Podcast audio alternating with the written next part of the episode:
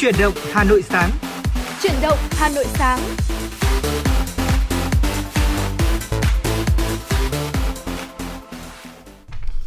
Trọng Khương và Tuấn Kỳ xin kính chào quý vị thính giả đang đến với chương trình chuyển động Hà Nội sáng. À, thưa quý vị, chương trình của chúng tôi được phát sóng trên kênh FM tần số 96 MHz của Đài Phát thanh và Truyền hình Hà Nội. Đồng thời chương trình cũng đang được phát trực tuyến trên trang web hanoitv.vn. Thưa quý vị và các bạn thân mến, là chương trình của chúng tôi đang được phát sóng trực tiếp với chủ đề là tin tức với âm nhạc. Hãy giữ sóng tương tác với chúng tôi qua số điện thoại đường dây nóng của chương trình là 024 3773 6688 và chúng tôi còn có một fanpage ở trên Facebook tên là Chuyển động Hà Nội FM 96. À, quý vị có thể à, lên lên trên page và có thể tương tác với chúng tôi để có thể uh, gửi một lời yêu thương hay là một món quà âm nhạc nào đó đến cho người thân yêu của mình có được không ạ? À, vâng và thưa quý vị ờ, trong chương trình ngày hôm nay thì chúng tôi sẽ trở thành cầu nối giúp quý vị có thể trao gửi những lời yêu thương. Đồng thời là quý vị cũng hãy gọi điện về cho chúng tôi để chia sẻ góp ý những điều mà quý vị mong muốn chương trình uh, hoàn thiện hơn. Chúng tôi sẽ lắng nghe ý kiến góp ý và chia sẻ của quý vị để ngày càng uh, uh, hoàn thiện mình hơn. Uh, gửi đến quý vị những chương trình thật là hay và đặc sắc. À, mở đầu cho chương trình chuyển động Hà Nội sáng ngày hôm nay thì uh, Trọng Khương và Tuấn Kỳ muốn được mời quý vị đến với một chủ đề liên quan đến sức khỏe uh, về cả thể chất lẫn tinh thần. Uh, đó là những chia sẻ mà có thể là giúp chúng ta thay đổi bản thân, uh, tạo lập thói quen tốt mỗi ngày, duy trì suy nghĩ và lối sống tích cực.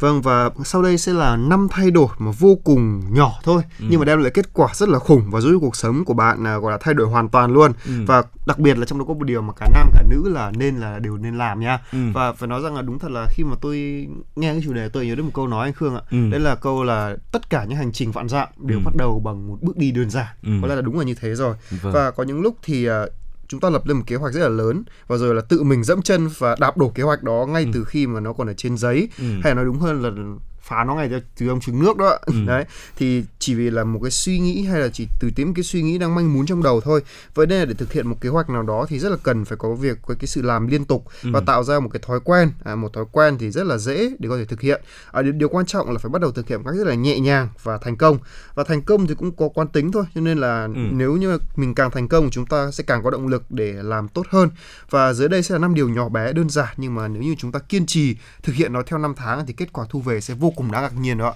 Vâng thưa quý vị, điều đầu tiên chúng ta hãy cố gắng mỗi tối bớt đi một thìa cơm. Thông thường thì hàng ngày chúng ta sẽ có một định lượng nhất định cho bữa ăn của mình.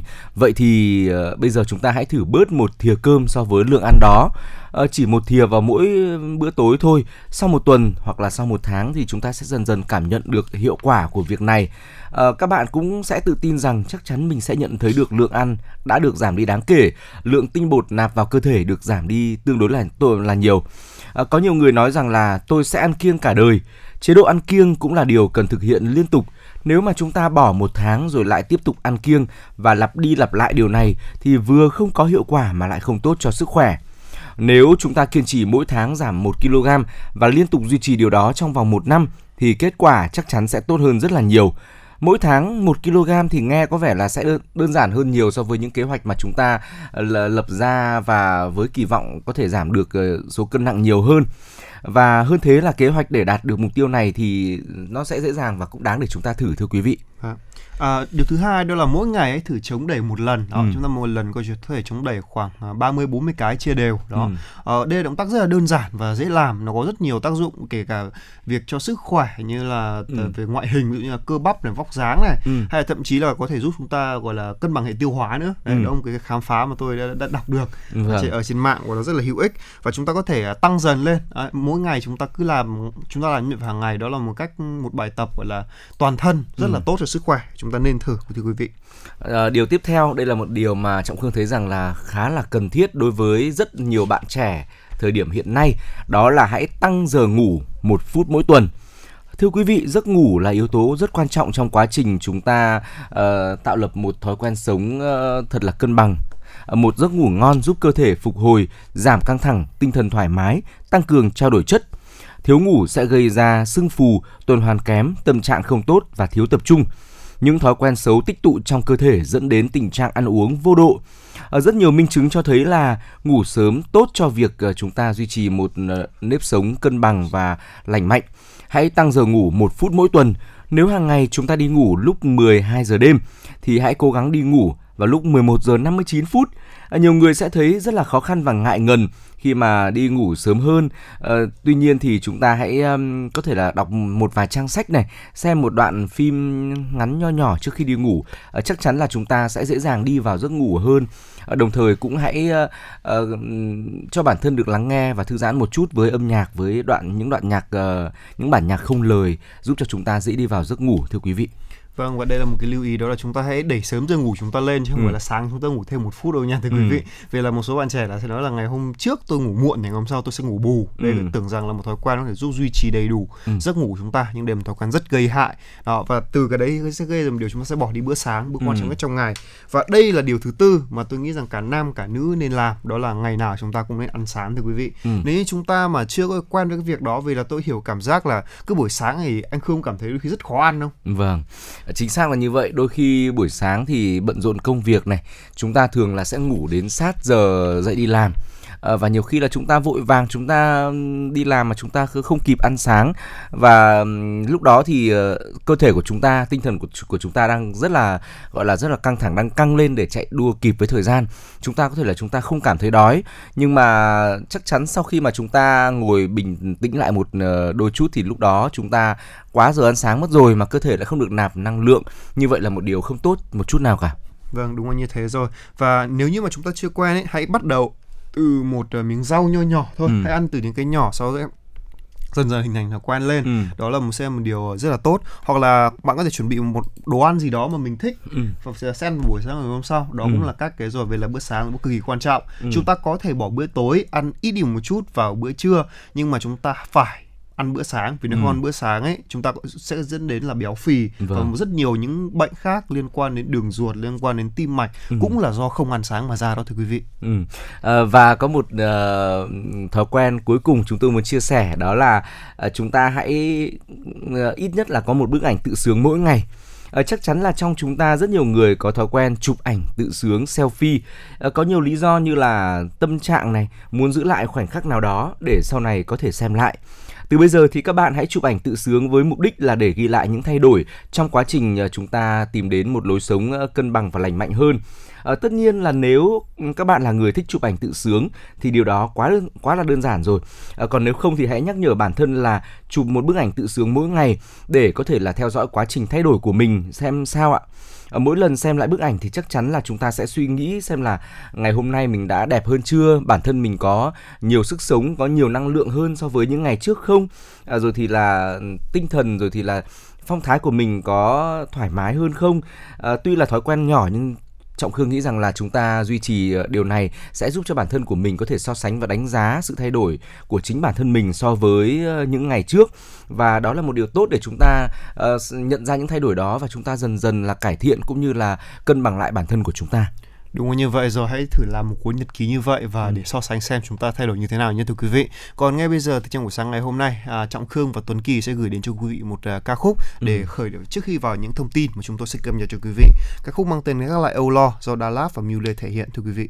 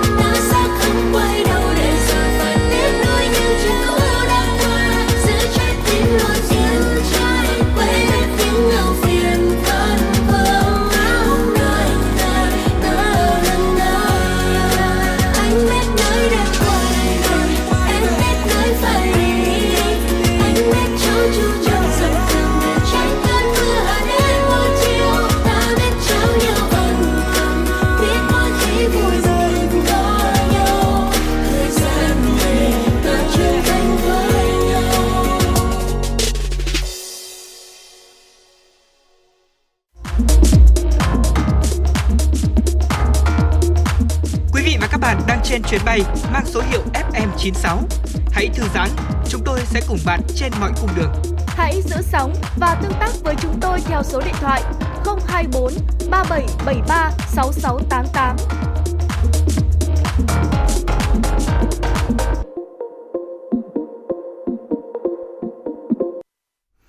Thưa quý vị và các bạn, quay trở lại với chuyển động Hà Nội sáng. Lúc này thì hãy cùng Trọng Khương và Tuấn Kỳ đến với một số thông tin mà phóng viên chương trình mới cập nhật gửi về cho chúng tôi. Chính phủ đã chỉ đạo Bộ Tài chính khẩn trương xuất cấp hơn 75.000 tấn gạo hỗ trợ người dân đang gặp khó khăn do tác động của dịch Covid-19. Điểm mới của đợt hỗ trợ lần này là Tổng cục Dự trữ Nhà nước ký hợp đồng mua gạo theo hình thức đấu thầu và giao cho các đơn vị trúng thầu chủ yếu tại đồng bằng sông Cửu Long để vận chuyển gạo đến các địa phương nhanh nhất, sớm nhất có thể. 9 địa phương được hỗ trợ gạo đợt này gồm thành phố Hồ Chí Minh, Bình Dương, Vĩnh Long, Đồng Tháp, An Giang, Tiền Giang, Kiên Giang, Cần Thơ và Cà Mau. Dự kiến đến mùng 8 tháng 10, hơn 75.000 tấn gạo sẽ về tới các địa phương. Hy vọng với sự quan tâm hỗ trợ kịp thời của chính phủ sẽ phần nào giúp bà con vượt qua khó khăn để chung tay sớm đẩy lùi dịch Covid-19. Thưa quý vị, để kịp thời phát hiện và xử lý những hành vi liên quan đến việc lợi dụng dịch bệnh để trục lợi và nâng giá, lợi ích nhóm, Bộ Y tế đề nghị đồng chí Bí thư tỉnh ủy, Thành ủy và Chủ tịch Ủy ban nhân dân các tỉnh thành phố quan tâm chỉ đạo thanh tra tỉnh chủ trì phối hợp với Sở Y tế và các đơn vị có liên quan quán triệt và chỉ đạo các sở, ban, ngành và các đơn vị liên quan trên địa bàn tiếp tục thực hiện nghiêm các nội dung hoạt động đã nêu trong công văn của Bộ Y tế.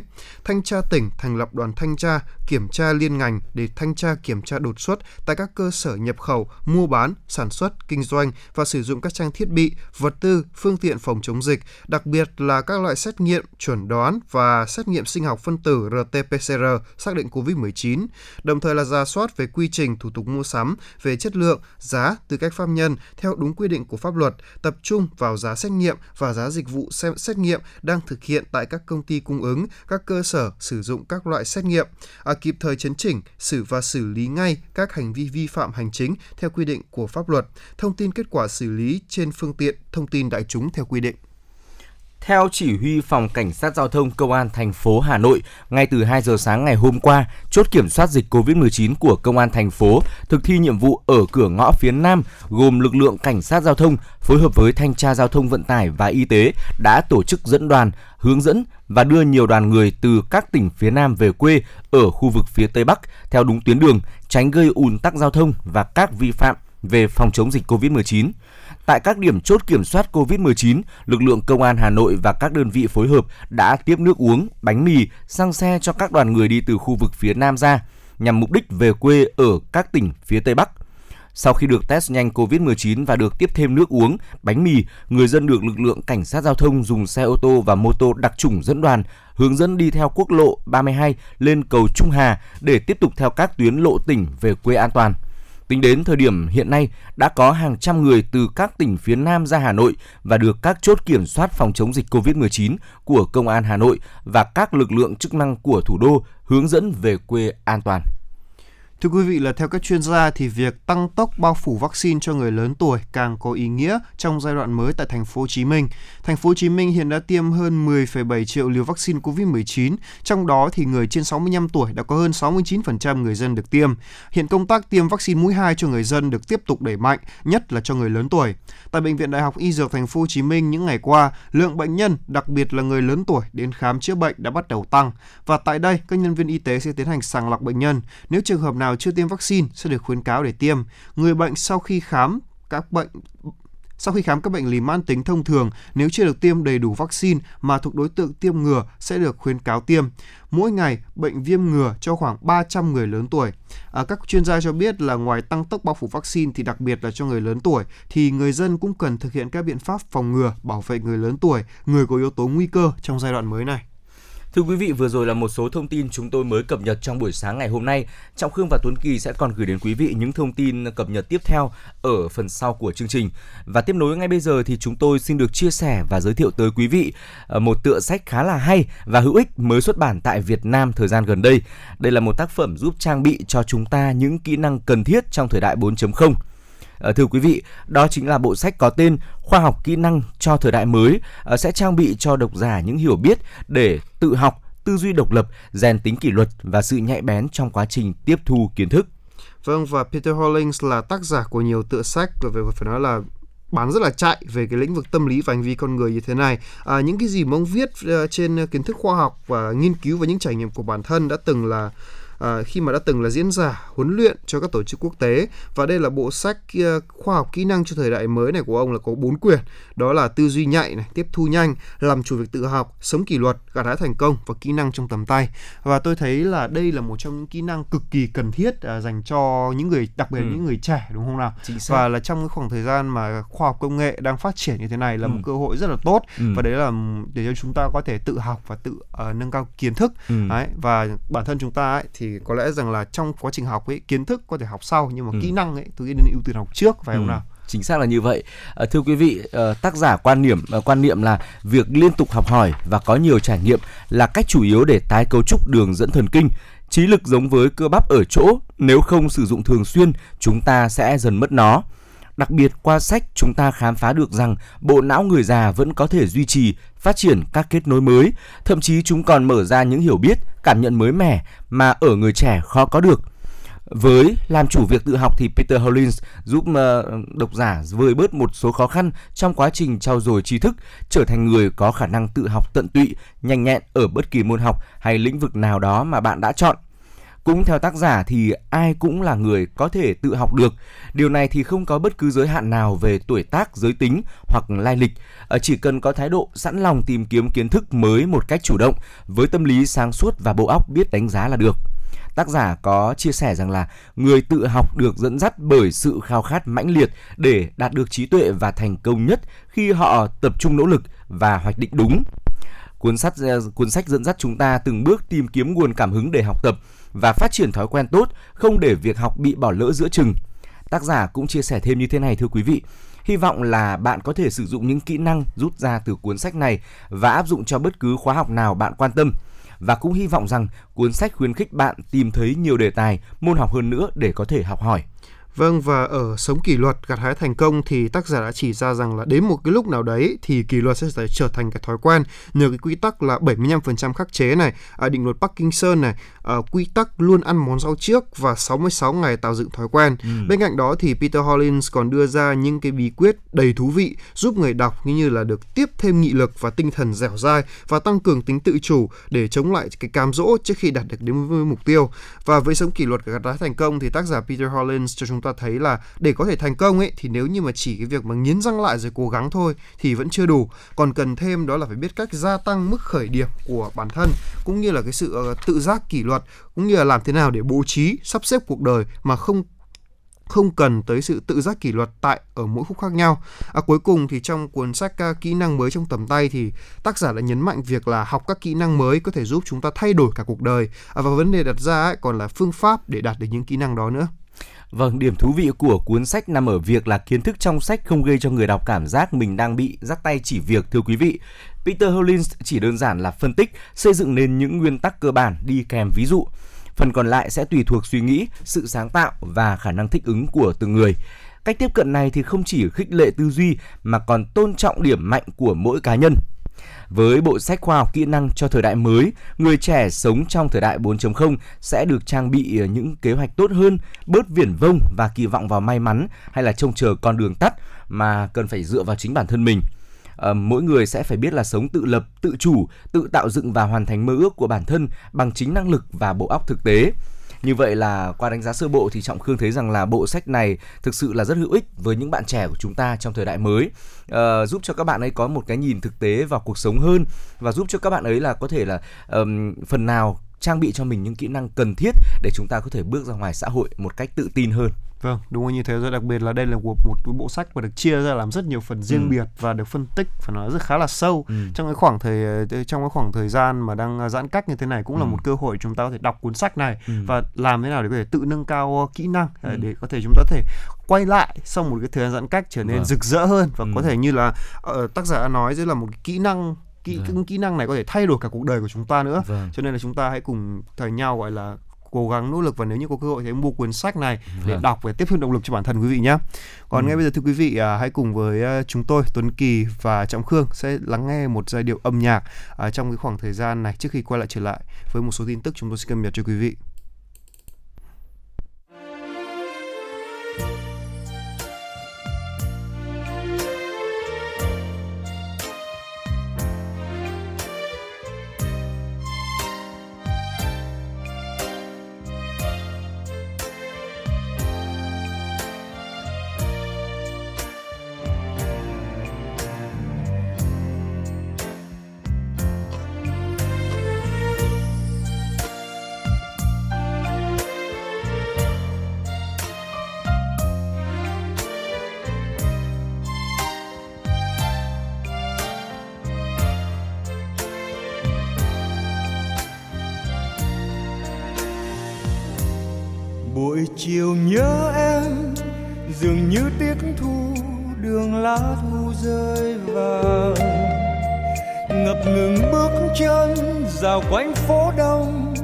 Lòng nhung nhớ ai?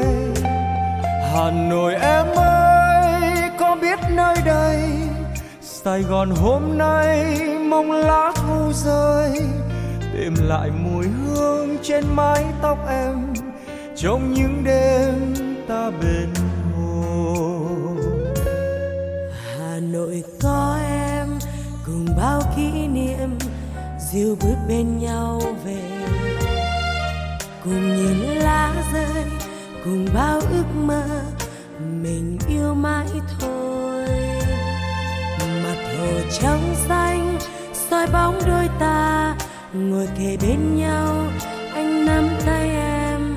Một lời dịu êm, anh nói yêu em, anh nói yêu em mãi thôi.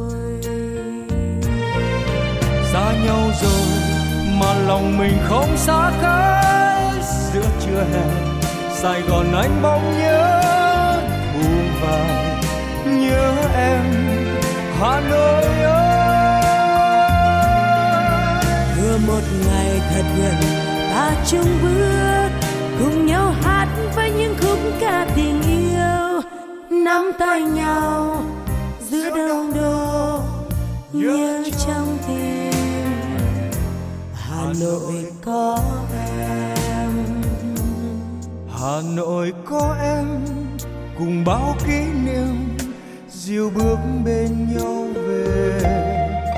Cùng nhìn lá rơi, cùng bao ước mơ, mình yêu mãi thôi. Mặt hồ trắng xanh, soi bóng đôi ta, ngồi kề bên nhau, anh nắm tay em một lời dịu êm anh nói yêu em anh nói yêu em. Mãi thôi.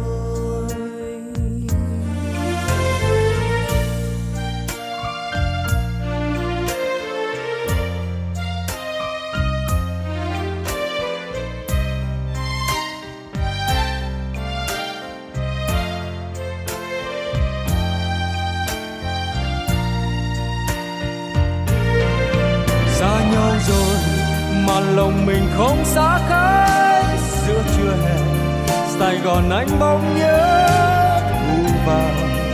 Nhớ em Hà Nội ơi. Vừa một ngày thật gần ta chung bước cùng nhau hát với những khúc ca tình yêu. Nắm tay nhau giữa đông đô nhớ nội có em, Hà Nội có em. Cùng bao kỷ niệm diêu bước bên nhau về. Cùng nhìn lá rơi cùng bao ước mơ mình yêu mãi thôi.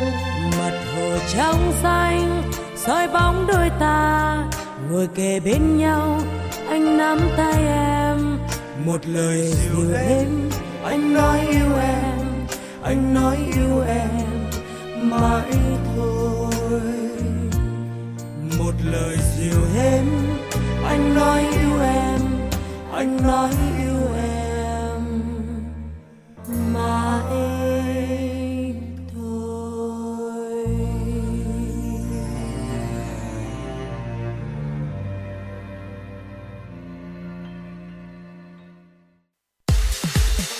Quý vị và các bạn đang trên chuyến bay mang số hiệu FM96.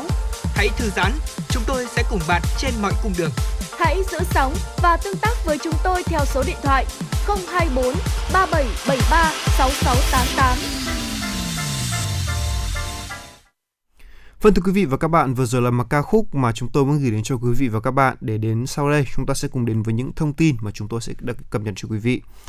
Thưa quý vị là trước tình trạng các loại hình tội phạm có dấu hiệu gia tăng sau khi thành phố Hồ Chí Minh mới nới lỏng giãn cách xã hội, à, công an thành phố đã chỉ đạo các quận, huyện tăng cường tuần tra, kiểm soát để đảm bảo an ninh trật tự. Công an thành phố khuyến cáo là các băng nhóm tội phạm sẽ gia tăng hoạt động, nhất là trộm cắp, cướp giật tài sản, tiêu thụ tài sản do người khác phạm tội mà có, mua bán vận chuyển trái phép chất ma túy, cho vay nặng lãi, tín dụng đen. Với tinh thần chủ động chấn áp tội phạm thì hiện nay các tổ chức công tác sẽ tuần tra, kiểm soát các cụm phường kết hợp cùng với các tổ tuần tra 363 và tổ hình sự đặc nhiệm để tiến hành kiểm tra trên toàn địa bàn. Các lực lượng này sẽ kiểm tra ngẫu nhiên đối với người dân thay cho việc trực tại các chốt kiểm soát thưa quý vị. Trong 3 tháng cuối năm thì nhu cầu lao động của doanh nghiệp tại thành phố Hồ Chí Minh là hơn 56.000 người, trong khi nguồn cung chỉ đáp ứng khoảng 90%. Thông tin trên được Sở Lao động Thương binh và Xã hội thành phố Hồ Chí Minh cho biết, dựa theo khảo sát của Trung tâm dự báo nhu cầu nguồn nhân lực thành phố, nhu cầu tuyển dụng có xu hướng tăng ở các nhóm nghề mang tính thế mạnh của thành phố như kinh doanh thương mại dịch vụ, công nghệ thông tin, cơ khí tự động hóa, vận tải, du lịch, nhà hàng, khách sạn. Nhu cầu tuyển dụng lao động qua đào tạo tiếp tục chiếm tỷ lệ cao với khoảng trên 87% tổng nhu cầu nhân lực. Nhu cầu tuyển lao động chưa qua đào tạo chỉ chiếm gần 13%. Người lao động có nhu cầu tìm việc có thể thông qua 127 cơ quan giới thiệu việc làm. Trung tâm sẽ tư vấn và giới thiệu danh sách nhân sự phù hợp cho doanh nghiệp. Thưa quý vị là bờ kè Hồ Trúc Bạch, quận Ba Đình, thành phố Hà Nội đang trong tình trạng xuống cấp trầm trọng, gây ảnh hưởng đến hệ thống bảo vệ hành lang giao thông cũng như là nguồn nước của hồ, à, cũng như các hệ thống ao hồ khác. Hồ Trúc Bạch không phải chỉ là lá phổi xanh, điều hòa không khí mà còn là thắng cảnh của thủ đô. Tuy nhiên là xung quanh bờ kè có rất nhiều đoạn sạt lở, nhiều khối bê tông bị đứt gãy, trôi cả xuống lòng hồ. Phần đất lộ thiên khi các mảng bê tông đã kè đã bị trượt, chưa cả gốc cây, kéo dài đến vỉa hè. Vì môi trường xanh, sạch, đẹp, an toàn, nhưng ở đây cá chết, rác thải sinh hoạt ngổn ngang. Từ năm 2014 thì công trình này đã được duy tu nhưng cho đến nay vẫn đã cư dậm chân tại chỗ.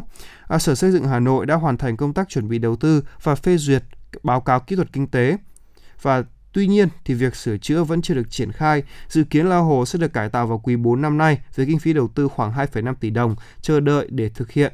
Hy vọng sẽ không dài hơn công trình đang bị xuống cấp. Thưa quý vị, Đà Lạt đã bắt đầu triển khai lắp đặt hệ thống đèn tín hiệu giao thông tại một số nút giao ở trung tâm thành phố. Theo Cổng Thông tin Điện tử tỉnh Lâm Đồng, dự kiến trong năm 2021, Đà Lạt sẽ cải tạo và lắp thêm đèn giao thông tại 7 vị trí. Tổng chi phí dự kiến hơn 142,7 tỷ đồng từ nguồn vốn ngân sách tỉnh, hoàn thành trong năm 2021. Được biết, việc lắp đèn tín hiệu giao thông ở thành phố Đà Lạt được dựa theo các tiêu chí gắn với xây dựng phát triển đô thị thông minh, hiện đại, đảm bảo đồng bộ hóa và phù hợp với phương án mở rộng, cải tạo các nút giao thông và các giải pháp khác để hạn chế ùn tắc giao thông trên địa bàn thành phố Đà Lạt. Việc lắp đặt hệ thống tín hiệu giao thông ở Đà Lạt được cho là để phù hợp bởi thực tế cho thấy trong mùa cao điểm du lịch, thành phố này thường xuyên xảy ra ùn tắc giao thông. Tuy vậy cũng có nhiều ý kiến cho rằng việc lắp đặt đèn tín hiệu giao thông ở Đà Lạt cần thực hiện có lộ trình lấy ý kiến rộng rãi từ người dân và du khách. Quan điểm là làm sao vừa đảm bảo điều phối giao thông hiệu quả nhưng vẫn giữ được hình ảnh Đà Lạt nên thơ, trữ tình trong lòng du khách. Vâng thưa quý vị, vừa rồi là một số thông tin chúng tôi gửi đến cho quý vị và như chúng ta đã biết ý, thì dịch bệnh của chúng ta hiện nay thì đang từng bước được kiểm soát có phải không ạ? Đấy là một tin rất là vui đối với tất cả mọi người dân, ừ. đặc biệt là các bậc phụ huynh và các em học sinh khi mà trong tương lai gần trường học sẽ mở cửa trở lại. À, các bạn nhỏ lại được có thể gọi là cấp sách đến trường và gặp gỡ thầy cô và bạn bè rồi rồi không nào? Ừ. À, tuy nhiên và khi hoạt động giáo dục trở lại ý, thì cái việc mà bình thường mới thì cũng trong quá trình bình thường mới thì các phụ huynh là không chỉ nên là quan tâm đến cái kết quả học tập của con. Mà trong cái cuộc sống đời thường nữa cái cuộc sống ở, ở trên trường học á thì có một số cái tín hiệu cảm xúc để có thể kịp thời hỗ trợ đồng hành cùng các con. Và một trong những cái vấn nạn tôi xin dùng từ vấn nạn đây anh Khương ạ ừ. đó là việc bắt nạt học đường gọi là bạo lực học đường đó ừ. giữa các em học sinh với nhau Đấy, thì đối với cả ngày xưa ấy, thì người ta coi rằng đây chỉ là một hành động mà các học sinh trêu đùa nhau thôi ừ. trẻ con thì biết gì nhưng mà hiện nay thì bạo lực học đường ấy cũng là một cái điều mà rất ảnh hưởng rất nghiêm trọng ừ. đến một đứa trẻ nó có thể khiến cho cái cái đứa trẻ đấy trở nên gọi là có thể dùng từ nhẹ nhàng hơn là xấu đi đó và đây mà và có những cái dấu hiệu cực kỳ nguy hiểm và chúng ta đã biết là có rất nhiều vụ bạo lực học đường không chỉ ở Việt Nam mà còn trên ừ. thế giới nữa còn dẫn đến những hậu quả phải trả giá cả về tính mạng nên đây là một cái dấu đây sau và sau đây thì Tuấn Kỳ và Trọng Khương sẽ chia sẻ những cái dấu hiệu bảy dấu hiệu trẻ đang bị bắt nạt ở trường để cho các bố các mẹ có thể cùng phát hiện và đồng hành cùng con để vượt qua quý vị nhé. Thưa quý vị ờ, và chúng tôi hy vọng rằng là với những chia sẻ sau đây thì quý vị ờ, phụ huynh sẽ có thêm cho mình những thông tin tham khảo hữu ích và đối với những đứa trẻ bị bắt nạt có thể là tổn thương về cả thể chất lẫn tinh thần. Đôi khi là các em không dám nói với cha mẹ thầy cô vì sợ bị kẻ bắt nạt trả thù. Dấu hiệu đầu tiên mà các bậc phụ huynh cần lưu ý với con trẻ của mình đó chính là việc mà các con sợ đến trường. Khi mà bạn bè bị bạn bè bắt nạt trường học sẽ trở thành nơi ám ảnh với trẻ. Nếu buổi sáng trẻ thường kiếm cớ nghỉ học hoặc đến trường với một khuôn mặt đầy lo lắng, cha mẹ cần chú ý đến con nhiều hơn.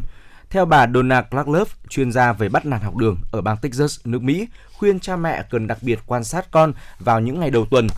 Bà cho rằng trẻ có xu hướng cảm thấy an toàn khi được ở nhà vào ngày cuối tuần. Việc trở lại trường vào sáng thứ hai và gặp lại những kẻ bắt nạt khiến các em cảm thấy lo lắng, sợ hãi, thậm chí nhiều em bật khóc khi ai đó nhắc đến chuyện đến trường và đi học. Tiếp theo đó là thường xuyên đau đầu và đau bụng. À, theo Reader's Digest thì đau đầu đau bụng là biểu hiện thường thấy của trẻ khi mà đang gặp căng thẳng ừ. hoặc là lo lắng khi bị bắt nạt và đây cũng là những cái hiệu triệu chứng mà những đứa trẻ giả vờ để lấy cớ nghỉ học À, theo Bailey Lindgren thì người làm việc tại các trung tâm phòng chống bắt nạt quốc gia tại Hoa Kỳ thì gợi ý là nếu những trẻ em thường xuyên phàn nàn vì bị đau đầu hay là đau bụng thì cha mẹ nên gợi chuyện và hỏi lý do. À, điều quan trọng là cha mẹ cần đặt câu hỏi mở à, giúp trẻ cảm thấy thoải mái để có thể chia sẻ. Ví dụ như là gần đây con thường xuyên bị đau, con có thể nói cho bố mẹ biết là điều gì đang xảy ra không, bố mẹ sẽ cùng giúp con giải quyết chẳng hạn như vậy. Ừ. Đó, đây là một cái biểu hiện tâm lý mà có lẽ rằng nhiều trẻ đã từng thực hiện trong đó ừ. cả tôi phải nói thẳng vâng. như vậy. Vâng và điều quan trọng là các bậc phụ huynh và cha mẹ cần phải tinh tế trong việc nắm bắt những ờ, biểu hiện đó của con mình. Và một biểu hiện tiếp theo mà các bậc phụ huynh cũng có thể là rất dễ dàng nhận ra đó là việc trẻ thường xuyên mất ngủ. Thưa quý vị, những đứa trẻ bị bắt nạt học đường thì thường là mất ngủ hoặc là tỉnh giấc giữa đêm vì gặp ác mộng hoặc là các em hay nghĩ đến những chuyện đã xảy ra hoặc là lo sợ ngày mai đến trường phải đối diện với kẻ bắt nạt mình. Ờ, tình trạng mất ngủ này thì cũng dẫn đến một số vấn đề xấu như là khiến các em mất tập trung, mệt mỏi, dễ cáu gắt. Cha mẹ không nên coi nhẹ dấu hiệu này vì ngôn ngữ cơ thể của trẻ đang nói rằng là các em đang rất là bất ổn. Ờ, cha mẹ cần phải ngay lập tức can thiệp. Vâng và tiếp theo đó là một cái dấu hiệu này đó là nghỉ chơi với bạn bè. Ừ. Đó, đây cũng là một cái dấu, dấu hiệu này sẽ rất khó nhận biết đó vì Vâng. là đôi khi có một số bố mẹ là mải mê về công việc này hay là chỉ chú tâm xem là con học như thế nào và sẽ nói một câu là mày chơi chúng làm gì tập trung học đi ví dụ Ừ. như vậy là một dấu khó là khó nhận biết đâu nha à, cho nên quý bố mẹ hay hay để ý à, vì là những cái thay đổi bất thường cho các mối quan hệ bạn bè cũng là cái dấu hiệu của việc là trẻ đang bị bắt nạt Ừ. đặc biệt là ở trẻ vị thành niên à, ngoài ra thì việc mà trẻ từ chối các cuộc hẹn với bạn bè hoặc là các hoạt động tập thể cũng là một dấu hiệu rất là đáng lo ngại Ừ. À, theo bà Donna Clark Love nhận định thì tình trạng bắt nạt thường xảy ra ở các nhóm học sinh ở tuổi vị thành niên, thậm chí là xảy ra trong nhóm bạn chơi thân nữa, Ừ. cho nên là khiến người khác rất là khó nhận ra đó Ừ. là một cái hành vi bắt nạt. Đấy, vì là tôi phải nói thật là tôi không hiểu tại sao mà càng ngày những hành vi bắt nạt học đường nó càng tinh vi như vậy. Ừ. Đấy, tôi không biết là do ảnh hưởng từ đâu. Vâng, ờ, có lẽ là rằng là đối với những ờ, em học sinh ở lứa, ở lứa tuổi gọi là dậy thì thì các em có những thay đổi về tâm sinh lý, có nhiều người thì muốn thể hiện cái tôi bản lĩnh cá nhân rất là nhiều. Tuy nhiên thì các em lại không có được sự hướng dẫn đúng đắn và biến mình thành những kẻ bắt nạt và gây ra nỗi ám ảnh với những bạn học sinh khác. À, có một vấn đề nữa mà trọng khương nghĩ rằng là điều này thì những bậc phụ huynh những cha mẹ tinh tế thì cũng sẽ nhận ra ngay thôi. Đó là việc chúng ta nhận ra là trẻ ít tương tác với gia đình. Đặc biệt là với những ờ, bạn nhỏ mà thường ngày các bạn ấy rất là hoạt bát rất năng động uh, thích trò chuyện này thích uh, uh, giao lưu với tất cả mọi người. Thì bỗng dưng một thời gian gần đây chúng ta nhận ra rằng là các con ít tương tác với chính gia đình của mình hơn. Nếu mà chúng ta thấy trẻ trở nên lầm lì ít nói đi học về thường đi thẳng vào phòng của mình sau khi mà tan học ấy thì trọng khương nghĩ rằng là các bậc phụ huynh cần phải để ý đến con mình nhiều hơn. Cần phải tìm hiểu vì sao con mình lại có sự lầm lì như vậy. Ngoài ra thì trẻ thường xuyên cãi nhau hoặc là có hành vi chống lại anh chị em trong nhà thì cũng là dấu hiệu cho thấy là các em có thể đang bị bắt nạt học đường trong một thời gian dài. Ở những đứa trẻ có biểu hiện này thường rất là khó để nói ra tình trạng của mình bởi vì có lẽ là trẻ đã cố gắng rồi nhưng mà lại không tìm được sự chia sẻ từ những người ờ, thân cận nhất với mình. Cho nên lúc này cha mẹ cần ờ, có cách tiếp cận phù hợp, nhẹ nhàng, tránh nóng vội và làm tổn thương con bằng lời nói cũng như hành động nhé. Vâng và một cái dấu hiệu này rất dễ nhận biết đó đó là phải chia sẻ luôn đây là Ừ. cái dấu hiệu mà bố mẹ tôi thường xuyên thấy Ừ. đó đó là trên người có những vết bầm tím Ừ. Đấy nếu như mà trên trẻ người trẻ có những vết xước, vết bầm tím hoặc là quần áo, sách vở bị hỏng, Ừ. rất có thể đây là dấu hiệu của việc là trẻ đang bị, bị bắt nạt ở trường. Ừ. Và khi cha mẹ hỏi về vấn đề này thì các bạn ấy sẽ thường có xu hướng là né tránh, Ừ. nói dối. Đấy, tôi cũng từng thế rồi. Vâng. Đấy, thì ờ, có thể là vì là bản thân tôi ấy, thì ờ, sau này tôi mới phát hiện ra là các bạn sẽ nói dối vì nhiều lý do ví dụ Ừ. như là con đá bóng bị ờ, ngã hay là Ừ. con chơi đùa chạy với các bạn bị Ừ. ngã thế nhưng mà những cái vết xước đó những cái vết va đập đó ấy, Ừ. là hoàn toàn khác nhau nha quý vị Ừ. có những vết đau là do cố tình có những vết đau do hữu ý thì đây Ừ. đâu phải là một cái, một cách để chúng ta phải có thể phân biệt được những cái vết vết thương như thế này Ừ. và phải nói rằng cái việc mà bị ảnh hưởng đến thể xác nặng nề đến mức phải dùng bạo lực Ừ. nó sẽ chấn áp tinh thần và khiến cho nhiều thứ của đứa trẻ sẽ sẽ phải đi xuống đó thưa quý vị Vâng, à, thưa quý vị và điều cuối cùng ờ, một cái dấu hiệu mà các bậc phụ huynh cũng nên ờ, để ý đó là uh, xuất hiện những cái hành vi tâm lý. Ờ, theo bà Donna Clarklove lưu ý rằng là những đứa trẻ bị bắt nạt trong thời gian dài sẽ xuất hiện một số dấu hiệu tâm lý của nạn nhân như là thường cúi đầu này, đi nhanh hay giật mình hoặc là phản ứng mạnh với hành động, hoạt động của người khác. Ngoài ra thì trẻ cũng không dám nói lên suy nghĩ riêng của mình.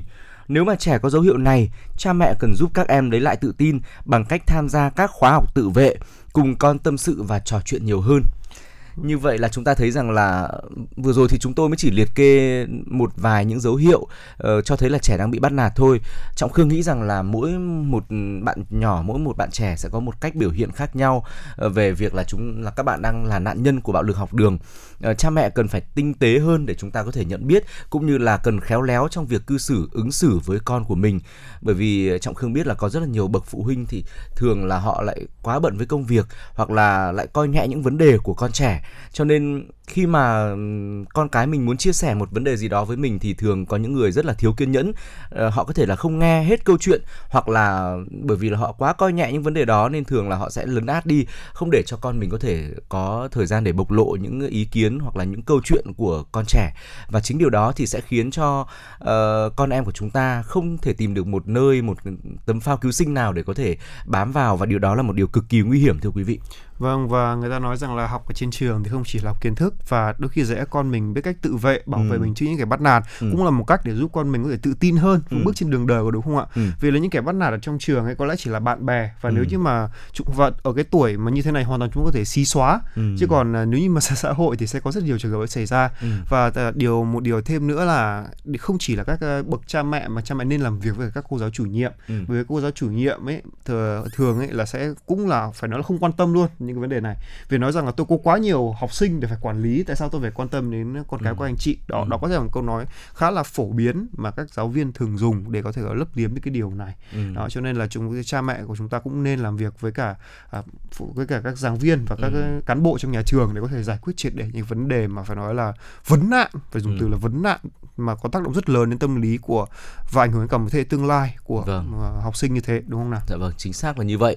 Ờ, và Trọng Khương tin rằng cho cho dù là con cái của chúng ta có học tập ở đâu, có ra ngoài xã hội tiếp xúc với những ai đi chăng nữa thì gia đình sẽ luôn là tổ ấm, là nơi dừng chân cuối cùng, là nơi để cho ờ, các bạn trẻ của chúng ta có thể tìm nơi ờ, tựa vào và hy vọng rằng là các bậc phụ huynh của chúng ta sẽ luôn luôn trở thành một bờ vai vững chắc để cho con em mình có thể ờ, tìm đến mỗi khi mà gặp khó khăn trong cuộc sống, trong học tập, trong công việc. Ờ, và có lẽ sau này ờ, ngay bây giờ thì chúng ta sẽ cùng dành thời gian để thư giãn với một ừ, ca khúc với âm nhạc ờ, và âm nhạc thì cũng là một liều thuốc tinh thần rất là lớn đối với tất cả chúng ta, đúng không nào? Sau ca khúc này thì chúng tôi sẽ còn quay trở lại với những tin tức cập nhật. Xin mời quý vị thính giả cùng lắng nghe.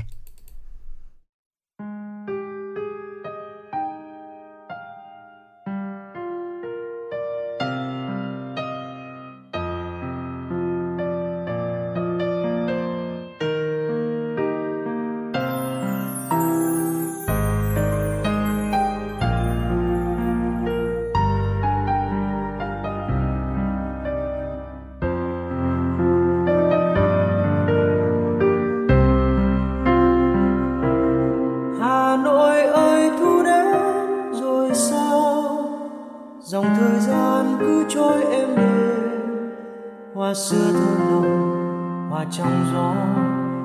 Con đường xưa vàng úa bóng hình ai. Tà áo trắng tha thướt trong xưa. Chiều thu trôi, xác sơn lá rụng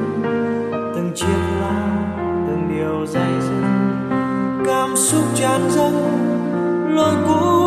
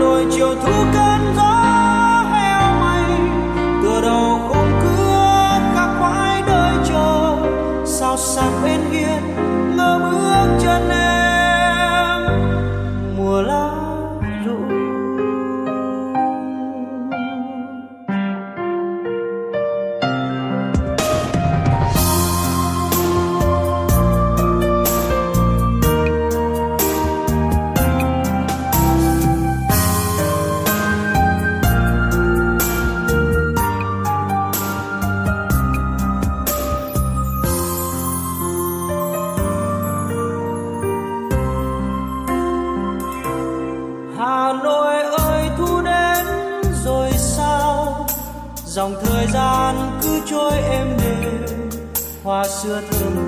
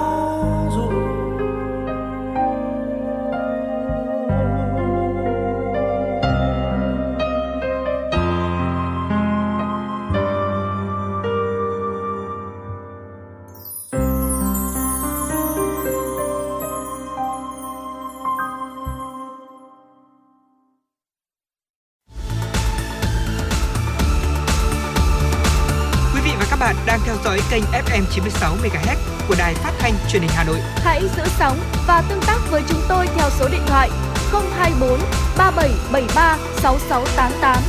FM 96 đồng hành trên mọi nẻo đường.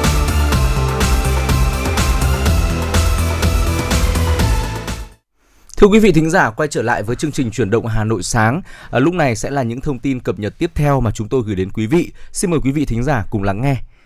Nước Mỹ vừa chứng kiến cột mốc đau thương là hơn 700.000 người đã tử vong vì Covid-19. Chỉ trong vòng 3 tháng rưỡi, hơn 100.000 người tại quốc gia này đã chết, hầu hết là người không tiêm chủng, dù Mỹ có đủ vaccine để tiêm miễn phí cho người dân.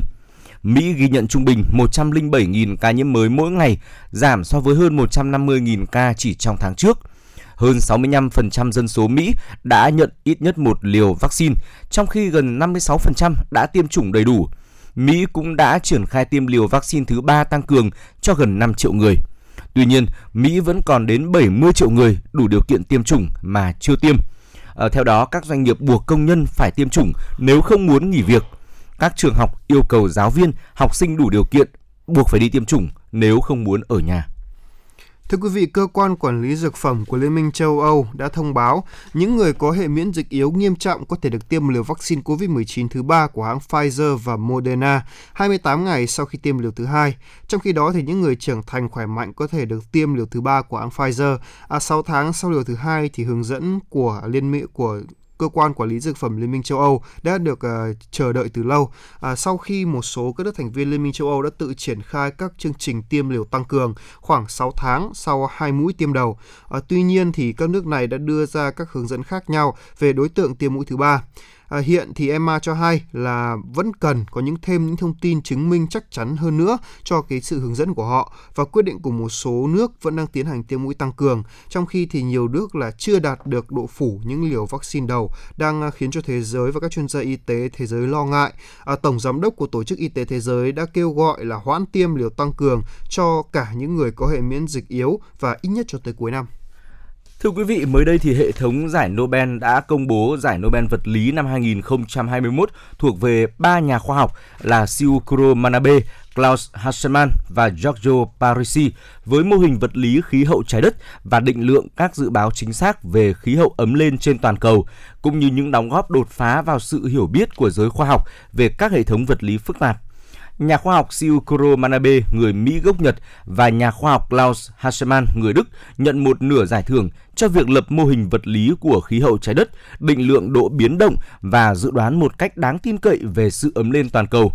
Nhà khoa học Giorgio Parisi, người Ý, nhận một nửa giải thưởng cho việc phát hiện sự ảnh hưởng lẫn nhau của các dao động và rối loạn trong những hệ thống vật lý từ quy mô nguyên tử đến hành tinh ba nhà khoa học thắng giải Nobel vật lý năm nay cho những nghiên cứu về các hiện tượng hỗn loạn và có vẻ ngẫu nhiên.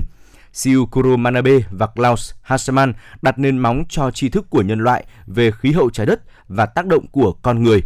Trong khi đó thì Giorgio Parisi được vinh danh nhờ những đóng góp mang tính đột phá cho lý thuyết vật liệu hỗn độn và các quá trình ngẫu nhiên. Đây là giải thưởng thứ hai được công bố trong mùa giải Nobel năm 2021.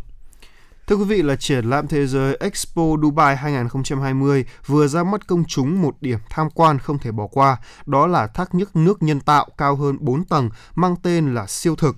À, tác phẩm được xem là sự kết hợp là giữa sức sáng tạo của con người với sức mạnh và sự phong phú của thiên nhiên. Đứng trước dưới công trình này thì du khách có thể cảm nhận như là mình sẽ bị nhấn chìm trong thác nước thì đột nhiên nước dường như sẽ biến mất dưới chân họ.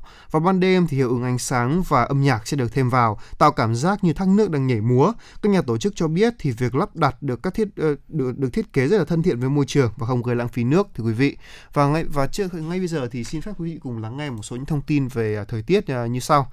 Thưa quý vị là ngày hôm nay thì Hà Nội sẽ có mây rải rác, trời có nắng và khả năng mưa rất là thấp, nhiệt độ dao động trong khoảng từ 25 đến 33 độ nó là sau một uh, tuần tuần trước là có những trận mưa khá là bất Ừ. ngờ đúng không nào Ừ. còn uh, ngay bây giờ còn bây giờ thì tuần này đã quay trở lại với cả trời nắng rồi nhưng mà Ừ. tôi đã khi mà thưởng thức mùi hoa sữa ấy, tôi đã cảm nhận là mùa thu đã về Vâng. nhưng mà tôi rất tiếc là chúng ta vẫn chưa thể nào đi dạo phố được cho nên Vâng. là chúng ta hãy cố gắng nỗ lực để có thể chiến thắng đại dịch à, nhanh hơn nữa rồi là Ừ. chúng ta có thể mau chóng gọi là tận hưởng của cái Hà Nội mùa thu cái mùa đẹp nhất của thủ đô này quý vị nhé Vâng. Và quay trở lại với những tin tức về quốc tế ạ, thưa quý vị thì vừa mới đây đã lộ diện những bộ những tấm hộ chiếu quyền lực nhất thế giới đầu năm 2021. à, ờ, thì uh, Nhật Bản và Singapore thì là những cái tên dẫn đầu trong bảng xếp hạng các hộ chiếu mạnh nhất toàn cầu. Ờ, đó là do họ Thưa, thưa quý vị, mới đây thì bảng xếp hạng hộ chiếu toàn cầu Henley Passport Index uy tín đã cập nhật những thay đổi mới cho thứ hạng hộ chiếu.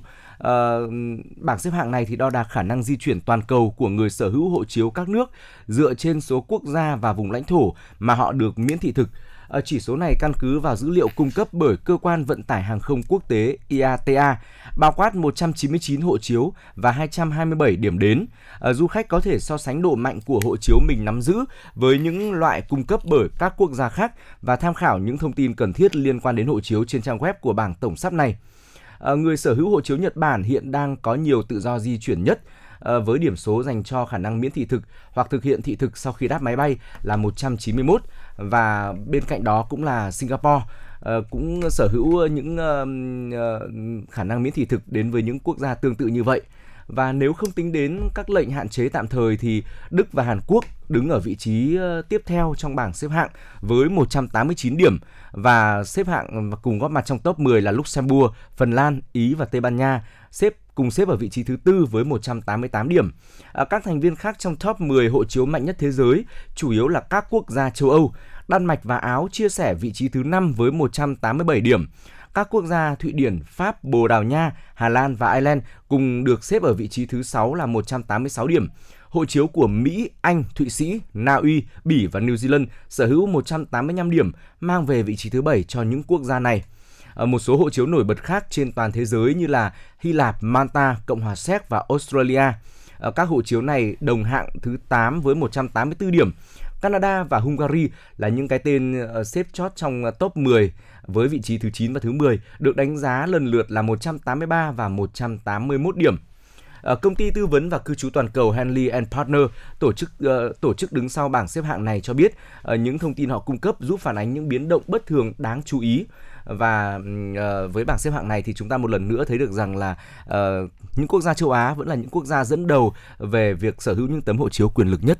Vâng và tôi thấy là dường như là cái việc mà đo cái hộ cái cái sự quyền lực hộ chiếu có lẽ là nằm ở uy tín của quốc gia đó Ừ. đối với cả mọi người và có một câu chuyện khá là thú vị tôi biết được đó là chỉ có hình như tôi biết một người Ừ. Có lẽ có sẽ còn khá nhiều người khác nhưng tôi biết một người Vâng. là có thể đi khắp thế giới mà không cần hộ chiếu Ừ. đây là nữ hoàng anh Vâng. đó vì là về cơ bản là bà đại diện còn là người ban hành cái hộ chiếu là người gọi là đại diện cho cái hộ chiếu đó và người Ừ. ban hành cái hộ, hộ chiếu đó ví dụ Ừ. như là gọi là nhân danh nữ hoàng anh tôi sẽ đến quốc gia này Vâng. kiểu như vậy và đấy là cái người duy nhất mà có thể là không không cần phải hộ chiếu mà vẫn có thể đi khắp thế giới Vâng. và đó là một cái điều ờ, rất là tuyệt vời và cái tấm không biết là bảo tôi rất là mong là một ngày nào đấy thì tấm hộ chiếu của Việt Nam cũng sẽ nằm trong cái top 10 như thế này Vâng. Đấy. Và điều đó để có thể thực hiện được điều đó thì cần sự nỗ lực và ý thức của tất cả chúng ta, của những người dân trên đất nước Việt Nam à, để sau này khi mà chúng ta trở lại trạng thái bình thường mới rồi chúng ta được phép đi du lịch ờ, thì ý thức của dân, của người du lịch cũng như là người dân sẽ được cải thiện và nâng cao hơn. Điều đó sẽ khiến cho tấm hộ chiếu của Việt Nam thăng hạng trên bảng xếp hạng này.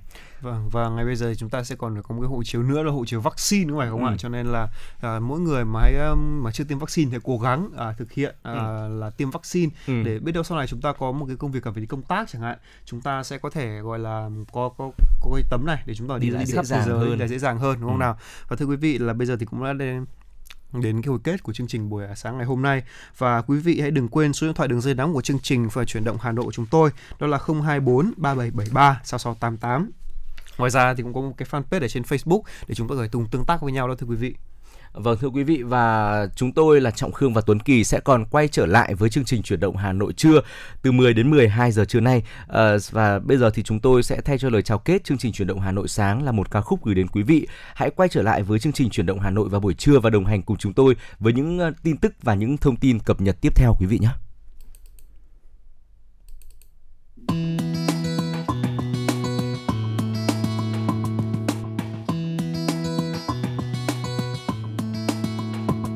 Chân ai, nhẹ mãi hồ gươm sớm mai. Hàng cây xanh về soi bóng ngả nghiêng xuống dòng xanh hạ tay phone để nghe ngóng, một ngày mới lên rồi. Một quán kem im lặng thành thơi nhường cho bước chân đang cần nghỉ ngơi giữa trời. Sáng thức giấc loanh quanh thật lâu tìm chiếc áo khiến tôi nhẹ nhàng. Sáng cứ thích ven theo hồ gươm theo lối quanh co rồi níu đôi chân của tôi vườn hoa ướt đúng sương đầu này yeah, yeah. tiếng nói dân gian bên ghế đá nào mồ hôi rớt rơi tiếng hót vang xa đôi chim đón chào bình minh trong lành sẽ qua